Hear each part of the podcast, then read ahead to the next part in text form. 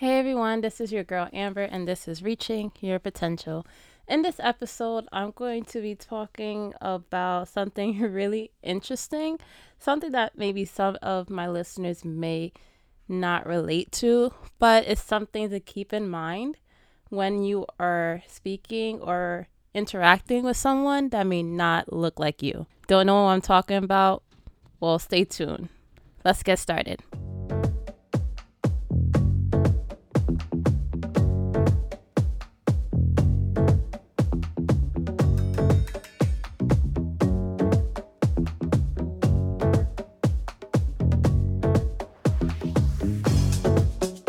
Right, so if you see the topic, it's New Year, New Hair, who this?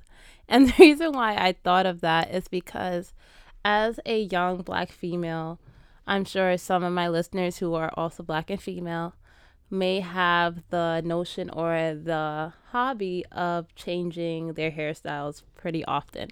And I come to this point in time of my life where I am comfortable with just saying whether I change my hair or not because I started to get into that mindset a little bit after junior year or like the middle of my junior year of college. So that's a long time that I it took me to get comfortable with that.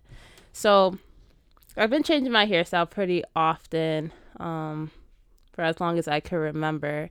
And I had to be more aware of it when I got into college. And for those who don't know, I went to a predominantly white institution called Ithaca College, upstate New York, and predominantly white, not that many black people there. So when I first came to Ithaca, I had these long, kind of Senegalese twists in my hair, and I really liked them. I thought they were very cute. Um, you know, something that was a protective hairstyle, and also I don't have to worry about my hair. But of course, with protective hairstyles, they're not going to last forever. so I knew that it was it was going to be a point of time while I was there. I had to take them out, and people thought that that was my hair, including my teammates my teammates were like, "Oh my gosh, I love your hair. Your hair looks so good. It's so long. Oh my goodness.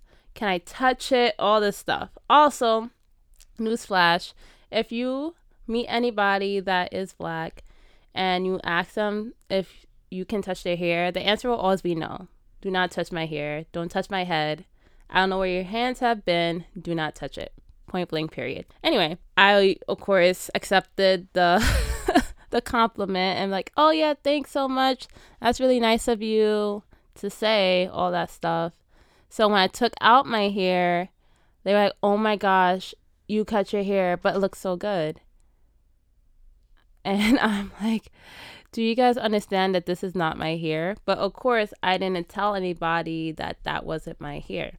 So then the next week, I put in weave in my hair. So then I had long weave hair. My team is like, oh my gosh, your hair grew. I'm like, okay, y'all don't get it at all. Like, do you guys understand that this is not my hair?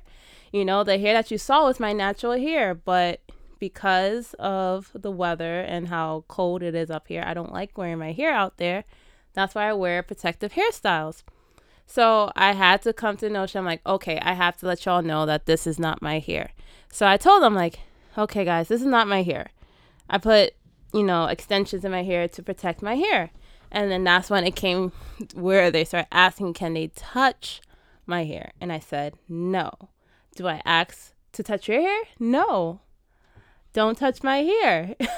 okay, so that was kind of the first time where I had to really get comfortable and tell people that the hair that I have is not real. And um, I didn't really have to deal with that earlier because I was always surrounded by other African Americans or black people or people of color who knew about that lifestyle and the culture of just wearing protective hairstyles because you just like to change your hair on a regular basis. By junior year, I changed my hair like seven times because I that's just how I am and that's who I am.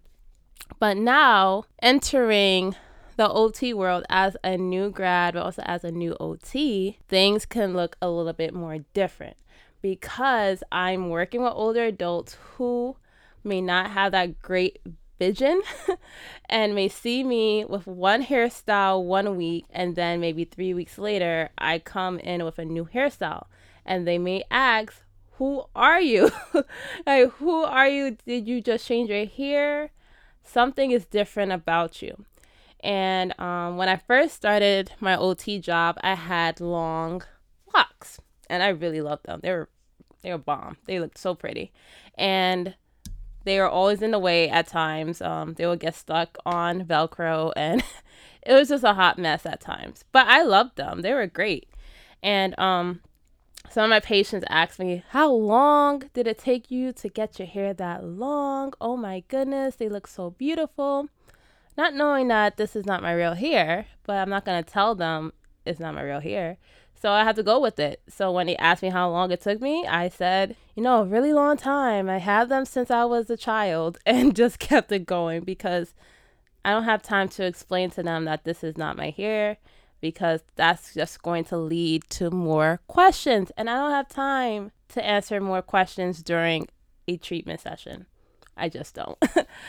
but when I changed my hair to a nice curly, big hair type of style, a little bit shorter than my long locks that was all the way down to my butt. Some of them realized that I changed my hair and some didn't, which is okay, you know. I had one stroke patient. He is aphasic. He can communicate, but it's kind of hard to, you know, say his wants and his needs.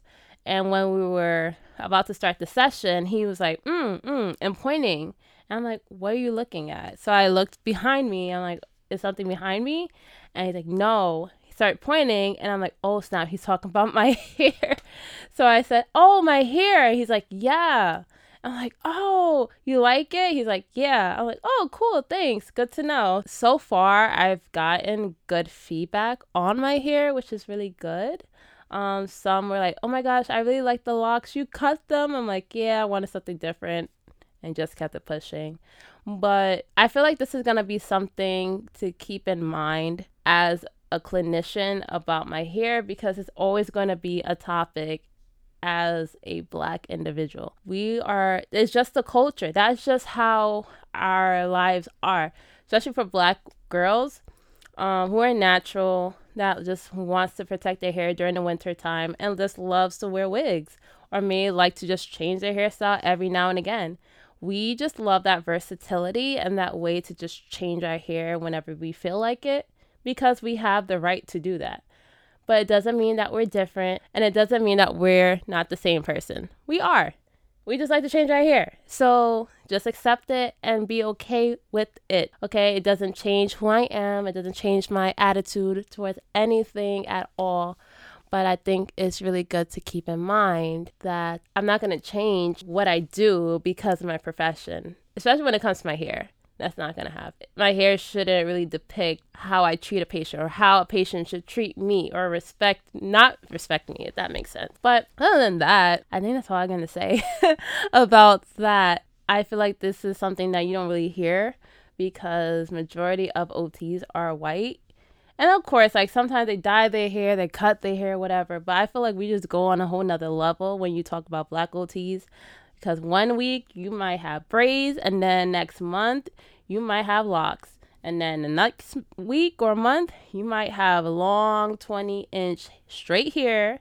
And then the next couple of weeks, you might have a big, nice curly hair. Like, we just switch it up.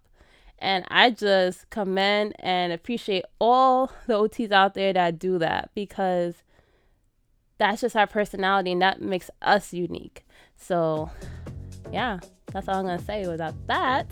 Um, if you guys have any questions about anything that I mentioned, I know it wasn't really OT related, but it is something to think about as a black OT in this profession because you may have colleagues that are black OTs and may not know who to talk to because you may not relate to them or you may not understand what they go through. And for me, if you're a black OT that do what I do in terms of hairstyles, definitely hit me up because I just love to communicate with y'all. So that's all I got. If you guys have any questions, comments, or concerns about anything I said, let me know. And I'll talk to you guys later. Peace out.